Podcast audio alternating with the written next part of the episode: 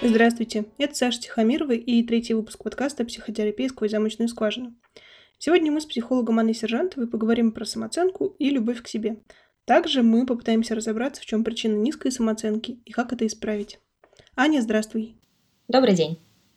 Аня, давай начнем с самого основного, с определения, что такое самооценка и что такое любовь к себе. Самооценка – это то, как вы себя оцениваете. Она складывается из суммы оценок окружающих, которые постепенно интегрируются внутрь и принимаются как самооценка. Хорошо, когда эта самооценка здоровая, то есть когда человек оценивает себя максимально близко к той действительности, в которой он живет, без каких-либо перекосов в ту или иную сторону. А любовь к себе – это такое безусловное чувство, как у матери к младенцу, когда вы нравитесь себе просто за то, что вы есть – то есть вам хочется о себе заботиться, независимо от того, что-то вы делаете или не делаете, просто вы себя вот как маленького ребенка любите. То есть это разные вещи? Можно любить себя и при этом иметь нездоровую самооценку? Да, можно. Например, когда у человека самооценка завышена, и он, что называется, слишком любит себя и только себя. То есть такой прям вот гиперэгоизм. Я с такими людьми встречалась, поверь мне. А как ты думаешь, почему люди не любят себя? В чем могут быть причины?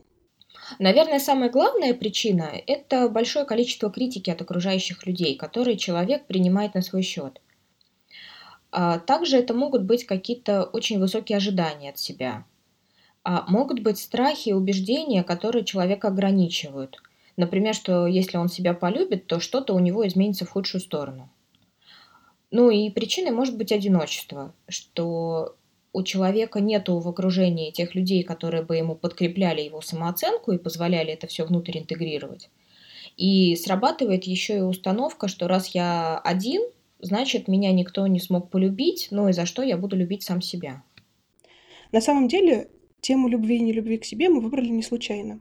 Одна из наших слушательниц э, прислала нам вопрос с просьбой разобрать ее ситуацию. Вот что она пишет. «Добрый день, я не люблю себя. Все вокруг говорят, что я симпатичная и умная, но я себя таковой не считаю. Я не понимаю, за какие заслуги можно себя полюбить. Каждый раз сомневаюсь в том, что делаю и говорю. Стараюсь ограничивать любые социальные контакты, испытываю стресс, когда разговариваю с людьми вживую. Стараюсь избегать любой фото и видеосъемки. За 28 лет у меня были всего лишь одни отношения с противоположным полом. Отношения были невротические, которые закончились 5 лет назад. Друзей у меня вообще нет. Все это очень сильно мешает мне жить и быть счастливой – ведь пока не полюбишь себя, никто тебя не полюбит. А вот как полюбить себя? Не трезво оценивать заслуги и недостатки, а именно чувствовать, что я люблю себя. Ань, дай, пожалуйста, комментарий к этому письму. Ну, первое, что я хочу отметить, это очень правильная мысль у автора, что пока себя не полюбишь, тебя никто не полюбит. Эта мысль для автора очень правильная, потому что в самом начале письма была фраза все вокруг говорят, что я симпатичная и умная, но я себя такой не считаю. То есть а, с любовью, похоже, у автора работает тот же самый механизм. Даже если все вокруг ее будут любить и прямо ей об этом говорить, она все равно скажет, я так не считаю, за что меня можно любить. Вообще то, что пишет автор, на мой взгляд, может быть близко многим людям, потому что я считаю, что эта проблема у нас достаточно распространена. А, судя по этому письму, мне кажется, что автор считает, что любовь свою или чужую надо заслужить. Например, для того, чтобы ее заслужить, нужно стать умной и красивой. Да, совершенно верно. И она прям говорит это прямо, за какие заслуги можно себя любить. А, я думаю, что это может свидетельствовать об установке, что полюбить себя она может только за какие-то заслуги. А откуда могли возникнуть такие установки? А такие установки обычно возникают откуда-то из детства, когда ребенка не принимают таким, какой он есть, и пытаются каким-то образом переделать. И часто это бывает в семьях, где родители радуются, например, только оценкам, принесенным из школы. Получил пятерку, молодец. Не получил пятерку, ай-яй-яй и какое-нибудь наказание. А при этом, что ребенок чувствует, какие у него личные интересы, какие у него взаимоотношения со сверстниками, родители не очень сильно интересуют. И тогда складывается ощущение у ребенка, что любят его, когда он принес пятерку то есть заслужил. А просто так его никто не любит, вот такого, какой он есть. И отсюда появляется вот эта вот мысль, что себя можно любить только за какие-то заслуги. Угу. И как ты думаешь, что можно с этим сделать? А, я думаю, что это работа в два этапа. Первый этап– это использовать вначале эту установку как лазейку, через которую можно ситуацию временно немножко подлатать и улучшить. То есть автор считает, что себя можно любить за какие-то заслуги. И, соответственно, ей можно сесть и выписать, за какие заслуги она может себя любить. То есть, какие заслуги у нее уже есть. То есть, прям вот взять и так холоднокровно себя описать не с эпитетами и какими-то прилагательными, а прям цифрами и фактами без каких-либо оценок. То есть вместо рассказа о себе в виде «я красивая и у меня приятный голос» должна быть сухая характеристика. Рост такой-то, глаза голубые, как в сводке в полицейской. Правильно я понимаю? Да, совершенно верно. А что потом с ней дальше делать? Чем это ей поможет? В этом списке, кроме глаза голубые и рост такой-то, а, должны быть еще какие-то вещи про а, ее жизнь, то есть где живет, как живет, э, чем занимается, как работает, как проводит время, что читает и так далее. То есть какие-то факты. А дальше на это все нужно посмотреть и разделить то, что написано, на две части. Те вещи, которые вы никак не можете изменить, например, рост и цвет глаз, и те вещи, которые вы можете изменить. И с теми вещами, которые нельзя изменить, их можно только принять. То есть понять, что вы вот такая, это никаким образом не изменится. И, возможно, что-то из этого э, вам даже повезло. То есть, э, возможно, вы рады, что у вас есть именно это, а не что-то другое. Например, у вас голубые глаза, а не карие. Или у вас достаточно густые волосы. Или у вас хороший рост. Или у вас еще что-то. То есть э, найти вот в этом списке то, с чем вам повезло, и совершенно искренне этому порадоваться. А вот с теми вещами, которые вы изменить можете, сделать такое хвостовское упражнение. Подумайте, кто в этом хуже, чем вы. Подумайте об этом как о своих достижениях, о своих заслугах. То есть есть люди, у которых вообще нет работы, есть люди, у которых вообще никогда не было отношений, или эти отношения были очень болезненными и плохими, которые бы вы точно не хотели. А есть люди, у которых вообще нет жилья, то есть это все ваша какая-то заслуга, к которой вы вот сейчас вот таким образом пришли.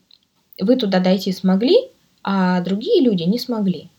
Ань, ну у девушки может быть другая точка зрения, что не надо довольствоваться тем, что ты сейчас имеешь, что нужно всегда стремиться к чему-то большему и делать больше. И, соответственно, вот есть такой протест, что я себя люблю или, например, не люблю не за то, что у меня есть сейчас, а за то, чего я могла бы достичь, но не достигла. Да, очень часто люди себя не любят как раз из-за такой установки, что я могла бы достичь, но не достигла. Если не достигли, значит не могли. И действительно, это такая очень непривычная мысль, что раз я это не, не сделала, значит я не могла это сделать. А не могла не потому, что недостаточно старалась, а потому что в данный момент времени – когда я принимала решение делать или не делать, я понимала, что у меня сил не хватит, или мне нужно эти силы куда-то перераспределить, или еще что-то. То есть мы смотрим на ситуацию не как в каждой конкретной выделенной точке. Ну, что тебе стоит вот это вот сделать? Это же совсем маленькое усилие. Надо собраться и работать над собой, себя пинать, толкать и так далее. Но у нас жизнь – это же не маленькая точка, а это длиннющий марафон, и в этом марафоне свои силы нужно распределять э, достаточно разумно и экономно для того, чтобы продолжать бежать дальше. И здесь понятно, что можно в каждый момент времени совершить какое-то сверхусилие. Но это сверхусилие у вас отнимет силы и не позволит их потратить на что-то другое. Поэтому вот эта установка э, просто мало старалась, я могла бы чуть-чуть постараться больше сделать, и добиться, и все остальное, она такая очень манипулятивная, и очень негативно, и ведет очень сильно к заниженной самооценке и нелюбви к себе, потому что человек себя все время подгоняет, подгоняет, подгоняет, выжимает из себя остатки сил, выжимает себя просто до последнего, а потом падает без сил, лежит и ругает себя, ах, я такая тряпка, вот здесь вот развалился, а надо вставать и бежать дальше. Поэтому для автора письма будет полезно посмотреть на свои заслуги именно как на заслуги. Я смогла. Я добилась вот этого, а, с теми ресурсами и теми возможностями, которые у меня были. А кто-то с похожими ресурсами и возможностями не добился даже этого. Упражнение слушать достаточно странно, потому что во всех книгах про развитие пишут абсолютно противоположное. Например, выберите себе идеал, на которого вы хотите быть похожи, э, или человека, на которого вы хотите равняться, и, собственно, равняйтесь на него. Стремитесь к лучшему, делайте больше, а Ты предлагаешь абсолютно другую точку зрения. Посмотреть на тех, кто хуже тебя, и сравнить себя с теми, кто в этой жизни, в общем-то, ничего не добился. Да, именно это я и предлагаю.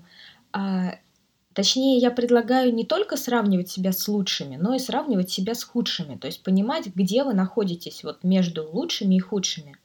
Потому что когда вы сравниваете себя только с лучшими, вы всегда самая плохая.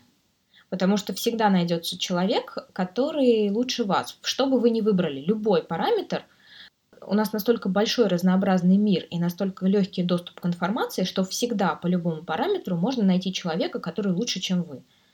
Даже если мы возьмем каких-то идеалов, например, Илона Маска, который сейчас э, строит ракету в космос, можно посмотреть на его семейное положение и сказать, вот, ай-яй-яй, вот ты такой плохой, а вот есть люди, у которых большая счастливая семья и много-много детей. А, поэтому, когда вы только сравниваете себя с лучшим, вы все время испытываете эмоцию стыда. Вам стыдно, что вы не такая хорошая, как другие. И отсюда идет очень сильная нелюбовь к себе, очень сильно занижается самооценка. А здесь я предлагаю посмотреть на это в ключе, что я достаточно хорошая. Я не лучше, чем все идеалы, которых я для себя выбрала. Я достаточно хороша для того окружения и тех изначальных данных, которые у меня есть. И я достаточно стараюсь для того, чтобы чего-то добиваться и по жизни куда-то двигаться. И для того, чтобы выращивать в себе вот это ощущение, что я достаточно хороша, как раз полезно себя сравнивать еще и с худшими. А, я говорю только про сравнение с теми, кто хуже вас, потому что я думаю, что в сравнении с теми, кто лучше, автор письма очень хорошо справляется сама. Аня, возвращаясь к нашему письму, хочу процитировать строчку, которая меня зацепила. Девушка пишет. Я каждый раз сомневаюсь в том, что делаю, и говорю. Как мне кажется, это больше к вопросу самоуверенности, а не любви к себе. Вот что ты об этом думаешь? Я думаю, что самоуверенность и самооценка очень тесно связаны.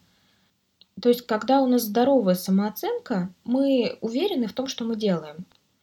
А когда у нас самооценка нездоровая, мы начинаем постоянно сомневаться, а хорошо ли мы это делаем, а достаточно ли хорошо это делаем и так далее. И еще я думаю, что если автор постоянно сомневается в том, что она делает или говорит, то, скорее всего, она получала очень большой объем критики на те действия, которые она совершает. То есть, например, кто-нибудь ей говорил, ну, конечно, нормально сделала, но могла бы лучше. Или ты, конечно, симпатичная, а вот э, твоя одноклассница красивее и так далее. То есть такие вот оценивающие сравнения, которые были постоянно не в пользу автора. Мне кажется, я понимаю, о чем ты говоришь. Это те самые фразы, которые прикидываются дружеским участием, заботой, а на самом деле являются манипуляцией и вторжением в личные границы. Да, совершенно верно. И очень часто следствием э, вот подобных манипуляций является заниженная самооценка, потому что человек получает очень много таких вот искажающих утверждений в свой адрес. Э, из самых распространенных примеров могу вспомнить, что а вот другие уже в твоем возрасте там уже давно замужем, уже давно с детьми, уже имеют другую работу и так далее. А вот другие с твоим образованием получают зарплату в два раза больше. То есть всякие фразы, которые обесценивают заслуги э, человека и говорят, что вот с его ресурсами кто-то другой сделал больше, лучше, сильнее, быстрее и так далее. И человек себя при этом действительно чувствует каким-то недостаточно хорошим. Еще очень часто встречается такая вещь, когда человек начинает говорить о том, что он устал, что он не справляется, что ему слишком сложно, ему говорят, да ладно, что ты ноешь, надо просто собраться. Или да ладно, что ты жалуешься на свою ситуацию, вон дети в Африке голодают, им еще хуже. То есть такие очень обесценивающие фразы, что твои проблемы мне кажутся мелкими, не стоящими, твои сложности мне кажутся совсем не сложными, а вот у других людей сложности гораздо сложнее, чем у тебя.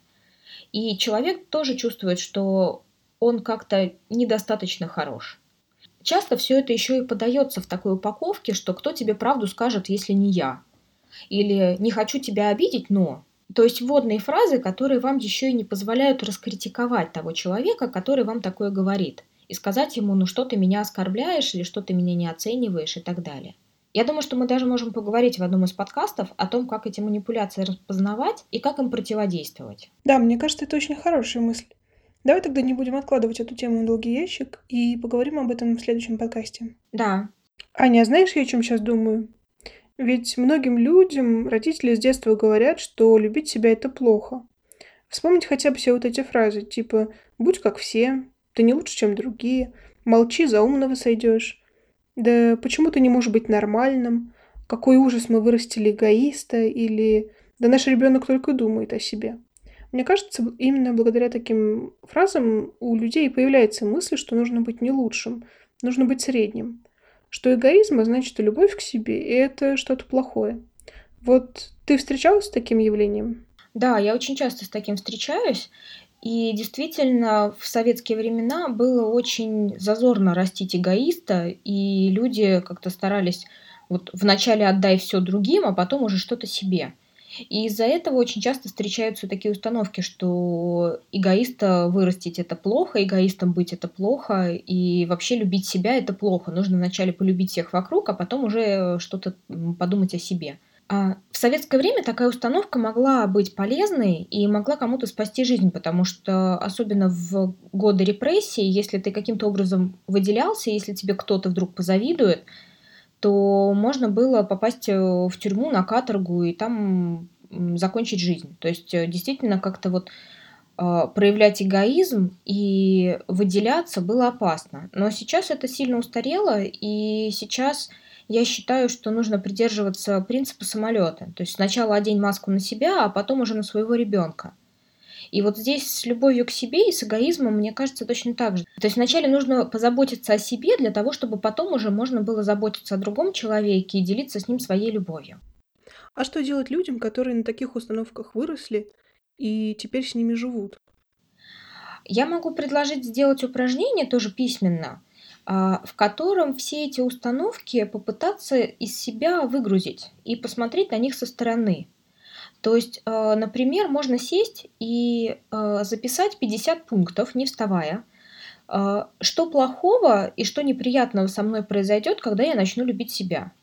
И чего я лишусь хорошего, когда я буду себя любить. То есть прям вот садитесь и пишите, не отрываясь, никуда не отвлекаясь, 50 пунктов списком. А, понятно, что какие-то вещи могут быть глупостями, там, казаться смешными, нелепыми и так далее. Но смысл упражнения именно в том, чтобы написать вот эти вот 50 пунктов и из себя их вытащить. А, часто бывает, что под конец у человека действительно появляются какие-то такие инсайты, и он а, понимает, что у него есть какие-то такие установки, что если он не будет себя любить, то его, не знаю, там бросит мама, все выгонят, он лишится друзей, и так далее, и так далее. И вот на эти установки нужно потом здраво посмотреть и попытаться проанализировать, а нужны ли они человеку, и действительно ли это произойдет. Может быть, это уже не так, и, может быть, э, нету такой угрозы, что если вы будете себя любить, то от вас все отвернутся и вас все бросят. Аня, вот смотри, наша героиня сама пришла к мысли, что ей необходимо работать над любовью к себе, необходимо себя полюбить. А что может для остальных людей стать стимулом к тому, чтобы проделать такую долгую и неприятную работу? Работа действительно долгая, и она действительно может быть неприятная, потому что вытаскивать из себя какие-то страхи – это часто сложно и отнимает много сил. А то, что может вдохновить, это э, сформулировать для себя, а для чего вам любить себя. То есть можно также сесть и написать, э, знаете как, мечта из 100 пунктов. Когда мы садимся и записываем вот все, что у вас будет хорошего, когда вы будете любить себя. Внешность, друзья, любовь, семья, какое-то счастье, отпуск, любимая работа. Вот все-все-все, что вы можете придумать большим-большим-большим списком. И взять его и куда-нибудь положить на видное место и периодически перечитывать. Обычно такие списки очень хорошо поддерживают людей и помогают э, помнить о том, ради чего они стараются и ради чего они всю эту работу над собой проделывают. Смотри, получается, что большинство проблем с самооценкой и любовью к себе возникают в детстве. Но к осознанию того, что эти проблемы как-то нужно решать, мы приходим уже взрослыми. И тогда все становится намного сложнее. В том числе убедить себя в том, что себя можно любить таким, какой ты есть, безусловно. А какие способы есть, чтобы помочь себе себя полюбить? Как можно исправить самооценку, когда ты уже взрослый человек? Давай здесь разделим э, любовь к себе и самооценку. По поводу самооценки, опять же, могу предложить э, еще одно письменное упражнение, когда вы начнете себя ежедневно оценивать. То есть э, сядьте и запишите вечером три пункта, что вы сегодня хорошо сделали, как вы сегодня хорошо выглядели, или, может быть, у вас сегодня что-то получилось такое новое, что вы раньше не делали. То есть что-то из тех параметров, которые вы оцениваете, которые сегодня были особенно хороши. или э, в первый раз удались, или просто получились лучше, чем обычно.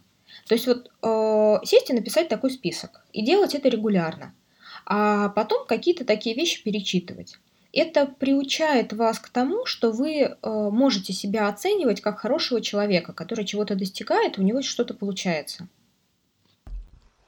Слушай, вот ты сейчас сказала об этом, и я поняла, что я сама сталкивалась с похожим упражнением несколько лет назад. На тот момент я проходила студенческую практику в другой стране и очень страдала во время адаптации от языкового барьера и того, что рядом не было ни друзей, ни знакомых, ни родных.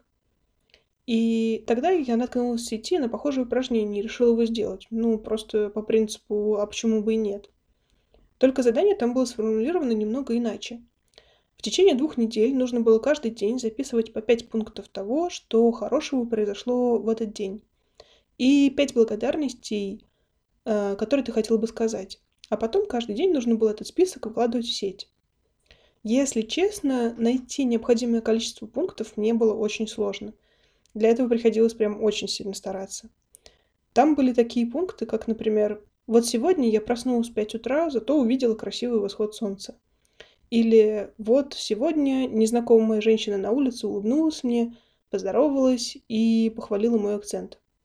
Ты знаешь, самое удивительное, что результат меня поразил. Где-то через неделю мне стали писать мои друзья и знакомые, говоря о том, что мне очень повезло, что у меня такая яркая, счастливая и необычная жизнь. Некоторые даже признавались в том, что мне завидуют. Хотя в основном в этих списках были вещи, на которые в обычной жизни я бы никогда не обратила внимания. Да, именно так, так часто бывает. То есть э, мы очень часто не замечаем какие-то обычные хорошие вещи в своей жизни, а когда начинаем о них как-то писать или кому-то говорить, то люди говорят, да, вау, у тебя же все так хорошо. То есть это упражнение, которое ты предлагаешь, оно именно об этом, да? Попытаться замечать то, что мы в обычной жизни пропускаем и не обращаем на это внимания. И это тоже, да, безусловно. И еще э, я бы вот конкретно в части самооценки это упражнение сфокусировала на оценке себя, где я молодец. То есть та техника, про которую ты рассказываешь, про благодарность, она тоже очень сильная очень хорошая, я ее очень люблю, я сама тоже когда-то ее делала. И там периодически переделываю, когда мне становится грустно. Я на самом деле сейчас понимаю, что я назвала достаточно большое количество разных упражнений, и я понимаю, что не все упражнения можно сделать. То есть человек может устать, ему может надоесть и так далее. Поэтому я предлагаю выбрать те, которые больше всего подкликаются и больше всего подходят. Да, а, техника за благодарностью, она тоже очень поднимает настроение, и вообще благодарность это такое чувство, которое очень сильно исцеляет человека от какой-то депрессии, от каких-то негативных мыслей и так далее. И, соответственно, я очень рада, что ты эту технику вспомнила. Я думаю, что ее тоже можно делать. Окей, давай теперь перейдем к следующему вопросу. Как себя полюбить? На мой взгляд, фраза «надо просто полюбить себя» похожа на другой популярный совет «надо просто быть собой».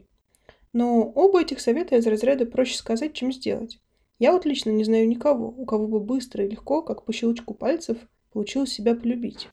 Но резко, скорее всего, действительно не получится. Это должно произойти какое-то чудо. Хотя я не знаю, может быть, такое бывает. Я просто не встречала. А вот э, то, что учиться любить себя, это действительно возможно. Э, ты знаешь, самую эффективную технику я подсмотрела у мам. Бывают мамы, у которых после родов случается депрессия, и э, женщину в этом случае ребенок прям вот раздражает, она его видеть не может. И тогда лучше всего помогает просто имитировать. То есть вот бери и делай, как будто бы ты любишь этого ребенка. Обнимай, ласкай, качай на ручках, э, целуй. То есть даже если ничего внутри не чувствуешь, просто делай. И магия вот этого упражнения в том, что постепенно, постепенно наше тело, э, наш ум подстраивает, подтягивает за собой. И у женщины действительно появляется вот это вот чувство любви к ребенку, которое бывает, если роды прошли нормально.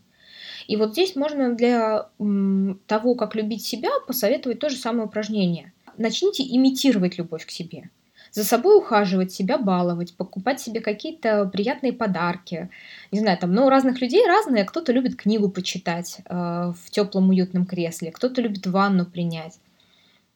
Причем так, как будто вот если это ванна, то подарок от любимого на 14 февраля. С розочками, свечками, пеной, вот с чем-то очень-очень приятным. А если это что-то вкусное, то вот прям вот идеально вкусное то, что вы любите. Если это какая-то музыка, то вот подберите себе музыку, послушайте ее в тех условиях, в которых э, вам очень нравится и комфортно. То есть вот прям э, окружить себя любовью со всех сторон. Представьте, что вы э, влюблены в себя и себя всячески балуете. И вот берите и делайте. А когда есть э, действительно такой серьезный случай и большая нелюбовь к себе, то в первое время может быть сильное сопротивление. И, в принципе, это нормально. То есть, когда вам будет казаться, что вы ведете себя нелепо. Но здесь э, нужно подождать. Просто берите и делайте, берите и делайте, берите и делайте. И постепенно, постепенно, постепенно э, вы сможете привыкнуть к тому, что вот баловать себя это нормально, это приятно, и как-то ухаживать за собой это приятно. И вот эта вот любовь к себе, она будет натренировываться, как мышца. Еще раз перечитав письмо, я обратила внимание на то, что героиня нашего сегодняшнего подкаста пишет, что друзей у нее нет вообще, и она старается всеми способами избегать общения с противоположным полом. Вот как ты думаешь, это может как-то сказаться на ее самооценке? Я думаю, что может и напрямую. Действительно, у нас самооценка складывается как такая некая сумма оценок, которые нам дают окружающие люди. И чем меньше людей, с которыми мы общаемся, и чем меньше людей, которые нас позитивно оценивают, тем э, слабее эта самооценка. И поэтому, когда человек мало общается, изолируется от общества, у него действительно самооценка может страдать. Точнее, она становится такой вот неустойчивой, то есть она отдаляется от реальности, потому что человек себя со стороны очень часто не видит. И для того, чтобы э, оценить себя здраво и близко к реальности, чтобы вот, э, выращивать эту здоровую самооценку, ее поддерживать, нужно взаимодействие с другими людьми для того, чтобы они давали какую-то обратную связь, что-то говорили, там, как-то вас оценивали в том числе. Когда мы от общества изолируемся, мы вот этот канал восприятия себя как бы у себя отрезаем. То есть представьте, что вы будете жить в квартире без единого зеркала. Вот э, что будет с вашим внешним видом? Наверняка вы начнете как-то не так аккуратно укладывать волосы, не знаю, или там не будете видеть, что у вас сзади на спине. А, то есть жить без зеркала сложно с точки зрения внешности. Вот также и жить без общения тоже очень сложно с точки зрения самооценки. Поэтому нашей героине я бы посоветовала начать каким-то образом общаться. То есть, а, возможно, у нее есть какие-то а, подруги, с кем она общалась раньше, попробовать с ними возобновить отношения. Может, у нее есть какие-то приятели или какие-то компании, которые на работе ходят э, вечером в бар или там куда-то в караоке или просто как-то пообщаться. Можно попробовать к ним присоединиться. Если не получается общаться лично, можно попробовать поискать себе компанию в сети. То есть сейчас достаточно много в сети людей, э, которые пишут про свои интересы, и можно посмотреть, что интересно вам, и, соответственно, поискать людей, которым интересно то же самое, для того, чтобы можно было это обсудить. Может быть, какие-то книги, есть литературные кружки. То есть э, искать способ, каким образом все-таки социализироваться. Для того, чтобы получать вот эту обратную связь от внешнего мира, от других людей. И для того, чтобы вот эту самооценку каким-то образом укреплять и формировать у себя. Ну и все-таки я бы советовала попытаться лично это делать. Ну то есть поискать, что можно такого делать для того, чтобы как-то взаимодействовать с социумом. Например, пойти на курсы или пойти на какие-то танцы или пойти э, там, в литературный кружок, в театральный кружок. Но здесь, опять же, э, хочу отметить, что нужно смотреть, какое сообщество собирается, вот, э, куда вы идете, для того, чтобы там не было токсичных людей, которые вашу самооценку опять начнут закапывать. То есть здесь тоже надо быть таким чутким и осторожным. То есть искать сообщество по интересам, но при этом свои собственные интересы блюсти. Да, и следить за тем, чтобы не появилось человека, который опять начнет э, закапывать и говорить, вот ты недостаточно хорош, ну и так далее. А как ты думаешь, чем опасна нелюбовь к себе и нездоровая самооценка? Ну, нездоров... у нездоровой самооценки может быть очень много разных последствий. И это и социальная изоляция, как вот э, произошло у автора письма, когда у нее нет друзей.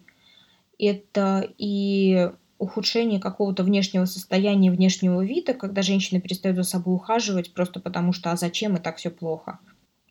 Это может быть какие-то не очень здоровые отношения, когда девушка думает, что это лучшее, на что я могу претендовать, а более хорошего молодого человека я недостойна. Это и какие-то карьерные вещи, когда человек себя недостаточно хорошо оценивает и думает, что на работе ну, не ценят за дело. Ну и вообще последствий может быть много разных. Здесь надо смотреть индивидуально и думать. Может быть и все нормально, и не обязательно вот выполнять все те упражнения, которые я сегодня называла. То есть здесь же нет такого единственно правильного рецепта для всех. Мне кажется, иллюстрацией того, что ты говоришь, может быть фильм э, «Ночной дозор». Помнишь, когда героиня фильма то есть прокляла себя сама и тем самым создала вот такую вот атмосферу, где все живое, что сталкивалось с ней, просто погибало. Вот мне кажется, это иллюстрация того, о чем мы сейчас говорим. Когда человек настолько вот это вот самосбывающееся проклятие э, вокруг себя, как вот воронку раскручивает, и все хорошее, что вокруг него, оно в эту воронку попадает и просто исчезает. Да, такое может быть. То есть, э, действительно, вот эта вот нездоровая самооценка и нелюбовь к себе может транслироваться и на близких, и на детей. Раз уж ты сама об этом вспомнила, то я тебе задам еще вот какой вопрос. Мы ведь не только страдаем от нездоровой самооценки и нелюбви к себе сами, но и переносим это все на наше окружение. То есть разговариваем фразами, которые говорили когда-то нам, с нашими друзьями, родными и, что хуже всего, с детьми. Есть ли какой-нибудь рецепт, как общаться с нашими близкими и в первую очередь детьми, чтобы им не навредить? Ну, здесь я думаю, что э, вариант один это начинать с себя. То есть э, я искренне не верю в то, что можно детям передать что-то другое, отличное от себя. То есть ребенок копирует родителя. Он не э, делает то, что ему говорят, а он делает то, что он видит вот в родителе. И, соответственно, если он будет видеть нездоровую самооценку у взрослого, вот именно это отношение к самооценке тоже к себе скопирует. То есть если у мамы заниженная самооценка или у папы, то ребенок тоже будет э, вот свою самооценку там как-то занижать или завышать. Поэтому начинать с себя и разбираться с собой. То есть бесполезно просто приклеить пластырь, да? Просто говорить, например, ребенку или важному человеку в твоей жизни, что он хороший, необходимо начинать себя и исправлять эту проблему в себе. Если мы поговорим про взрослых людей, то, может быть, и нет. А, многие взрослые готовы учиться именно через какие-то слова, через передачу мысли и смысла. А вот в плане детей действительно дети копируют. То есть это такой вот способ научения, который, ну, есть такой прям термин латентное научение. Когда ребенок э, скопирует со взрослого все, что он видит, все, что он воспринимает и все, что он чувствует. И поэтому, если дети маленькие, э, то каким-то образом это замаскировать не получится. То есть все равно ребенок считает. И тогда да, разбираться с собой. Да, я с тобой абсолютно согласна. Но ведь и взрослого человека можно задеть, травмировать и повлиять на его самооценку. Например, я нашла вот такое исследование. Чтобы изучить влияние социальных сетей Ученые британского королевского сообщества по вопросам здоровья протестировали почти полторы тысячи молодых людей. И вот что они выяснили. Все популярные соцсети оказывают негативное влияние, особенно если проводить в них более двух часов. Но самой плохой для здоровья соцсетью назвали Инстаграм, потому что люди сравнивают картинки идеальной жизни со своей и видят, что у их друзей и сверстников жизнь наполнена развлечениями, социальной активностью, путешествиями, а у них нет.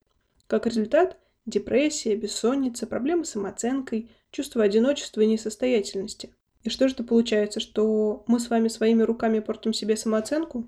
Да, сейчас есть такая проблема, и действительно ученые про это начали писать все больше и больше, о том, что большое количество социальных сетей в жизни человека, оно очень сильно влияет на депрессивное состояние человека. Вот даже ты, когда приводила пример, э, сказала, что ты несколько дней писала благодарности выкладывала их в сети, тебе люди начали писать о том, что «Вау, какая у тебя классная жизнь». Вот здесь срабатывает точно так же. У нас же не принято писать э, о том, что было плохо. У нас принято писать о том, что было хорошо. И э, получается такая вот очень однобокая картинка происходящего. То есть все хорошее видно, а все плохое не видно. И формируется иллюзия о том, что у всех других все хорошо, а вот у меня и плохое, и хорошее. И, соответственно, у меня на контрасте это все плохо. Я бы с большой осторожностью относилась к соцсетям и, во-первых, старалась ограничить количество пребывания в соцсетях, а во-вторых, провела достаточно детальную ревизию друзей и старалась списываться от всех, кто вызывает сильную зависть или а, кем вы восхищаетесь, и восхищаетесь настолько, что думаете, вот я вот такого никогда не достигну, а вот он смог. И также полезно отписываться от друзей, которые постят очень много негатива. Это создает такой вот э, двоякий информационный фон, где, с одной стороны, есть люди, у которых все прекрасно, а с другой стороны, есть большое количество негатива, которое человека вот так вот дергает и вгоняет в состояние стресса. И это очень сильно психику расшатывает. Аня, спасибо тебе большое за этот разговор. Напоследок хотелось бы еще раз вернуться к письму, которое мы сегодня обсуждали. У тебя есть еще что сказать автору этого письма? Я бы хотела сказать еще несколько слов ей в поддержку. А, вообще вопрос самооценкой и с любовью к себе можно выправить в любом возрасте, если появляется такая потребность. И это замечательно, что девушка задалась этим вопросом в возрасте 28 лет. То есть у нее еще все впереди, и с этими вопросами можно полностью разобраться и стать счастливой, и действительно любить себя и себя ценить. Я думаю, что у нее все получится. А если что, можно написать нам еще с какими-то вопросами уточняющими на наш подкаст. Да, я тоже хотела бы пожелать нашей героине удачи. А всем остальным слушателям напомнить, что если они хотят, чтобы мы разобрали их вопрос в одном из наших подкастов, то его можно отправить нам на электронную почту или с помощью Google формы. Все полезные ссылки я оставлю в описании. Спасибо за внимание и всего доброго!